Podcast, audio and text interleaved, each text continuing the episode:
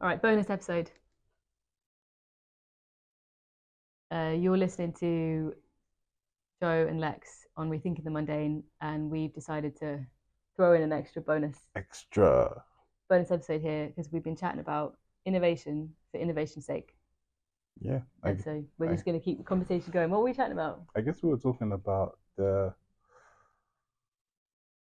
I guess I showed you some stuff where folks are trying to address problems with AI, and one of those areas was about audio, screenless audio experience, and and and I guess I was talking about my interest in wanting to work in those sort of In those spaces. spaces. And I think we were talking about, you know, the human nature sometimes, our constant desire is to constantly always progress and improve things. But also sometimes it can feel like, why are we doing this? Yeah, I think that's the thing, isn't it? It's like I was reading about um, Jony Ive and uh, OpenAI's kind of billion dollar plan to create the next um, smartphone and how Ive is regretful of the level of addiction that we have with screens. And a lot of that has obviously come from the work he's done in creating, you know, moving the smartphone industry forwards. And I think it's interesting talking about, say, a, a screenless uh, tech using AI to bring some of that functionality in. And the, when you first think about it, you think, nah, that's not going to be.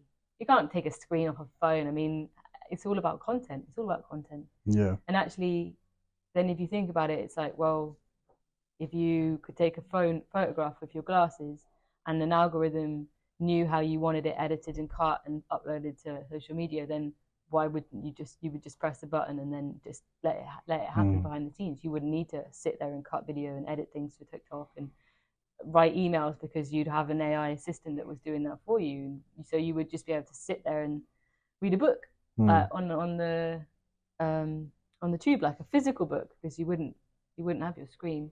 But it raised the, the point is, I guess, it raised the question of like, are they the right people to do it? Uh, the people who are, and what's the real kind of motivation for doing that? What's the real benefit? Mm. Like, obviously, I can say that it's because he wants to maybe find a way of solving some of the problems that he has helped to create, but it's got to be more than that, right? We need to be Yeah. we need to be thinking about.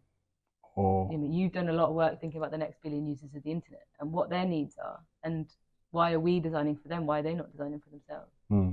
And and even that term that's been users with the internet, that kind of came from Akil's sort of. We did some work with Google in the past around looking at AI and that concept of the next million users, and I think I remember Akil being very inspired by that. I remember we would have this back and forth debate about who are we calling the next million users. Who do we define that? as? Do we define that as folks in the global south? Do we define that as folks who are part of the Gen Alpha demographic? Do we do we define that as even the elderly? You know, my grandma's still somebody that hasn't utilized the internet, Yeah. you know, to its capacity. How do you design for her to be able to come into that? But also, you know, our whole series has been about rethinking the mundane throughout. And obviously, we've been, I guess, we're both professional individuals who've worked in the space long enough not to talk about, and, and we're, I guess, we're designers who have value systems. Hence, why when we talk about rethinking the mundane, we haven't gone into an episode to say, yes, this bin, we should make a smarter bin Yeah, that gives you this thing, right? Because sometimes it's like becomes that innovation for innovation sake. And I guess as you know, as an individual where your job is to produce new things or to look at a world around you and go, okay, how can this be done better? How do you try to like be careful of falling into that that trap? it's really difficult because we work in an industry reliant on production and consumption. So we, without changing the entire industry, Yeah, which would take more than just one design agency, yeah, we have to basically work within that framework. And I would like someone else to call me out and say, actually, here's the way you could change that industry. But I think that would mean changing capitalism. And I, for one, think that's above my pay grade. Um, but so we we've got these these kind of systems, these these structures, and I think um, the challenge is that we we have to. Sorry, my uh, my. Uh, I've got to check that it's still recording. Yeah, still recording. My uh, my aunt's ninety at the weekend, and she keeps calling me to make sure that I've got flowers. Oh, so cute. for um for my mum uh, to say thank you for organising her party. Anyway, um, uh, what was I going to say? Yeah, so so we've got this we've got the structure and working within these these sort of boundaries, but but actually when you when you dig down into it, you've got capitalism, which then and consumerism, which if we think about the way that products are sold to us, it's all about uh, efficiency. This is Mm. going to make your life better. This is going to make this task quicker. This is Mm. going to make this is going to allow you to get fit quicker or Mm. look after your health and get to you know reduce whatever it may be. And it and actually the problem is is a lot of those things are not good for us in the long term.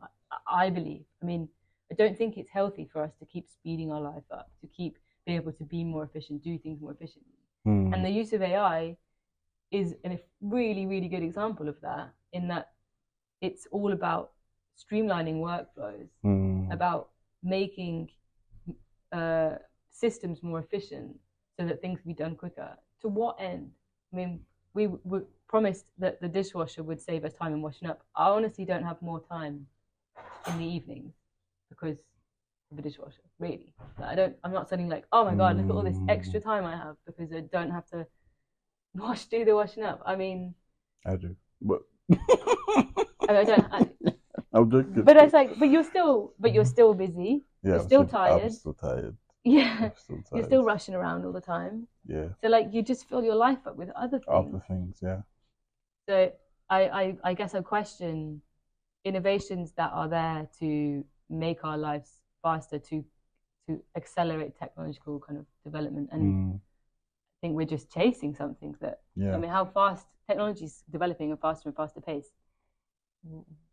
When is it going to slow down? Yeah, no, I think I think about it a lot when it comes to this generative AI space right now, and um, you know, and I'm trying to, I guess, figure out what's its best use case for, like, I guess from a creative practitioner perspective, what is the best use case for creatives in order to utilize these technologies, especially where a lot of these technologies are still early stage. But the unfortunate thing that happened is the hype train went so much that you almost fall into this trap of like an over promising Mm, of things and then it's like you know when you really maybe sometimes want to utilize these tools really well to like achieve a creative outcome you realize the pitfalls or the challenges and stuff and so for me i'm always like are we building technology to try to like throw it like spaghetti in the wall and hopefully that it just sticks or something and like where is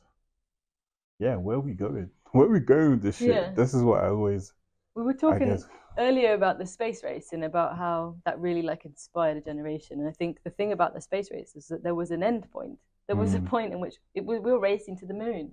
Mm, it was a race to a destination. Now it feels like we're in a constant space race, but we don't know where we're heading. yeah And so it's like who can just go the furthest, who can be the most outrageous or push the boundaries of to the point where we're probably going to end up with creating an AI that's going to end up turning around back on us and destroying the whole oh god of humanity. Man, like.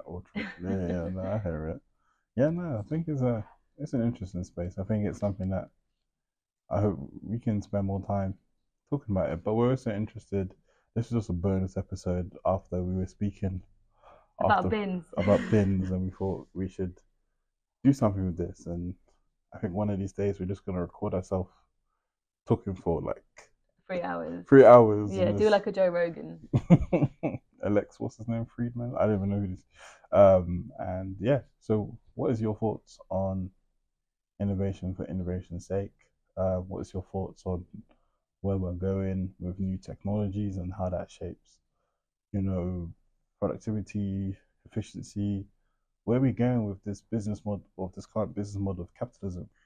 Does it work? Is it sustainable into into this new world? And what could new models look like because that shapes everything. Innovation is the greatest weapon of capitalism. So, yeah, that was a lot in a short period of time. But you're listening to Rethinking the Mundane with Jo and Lex. Thanks.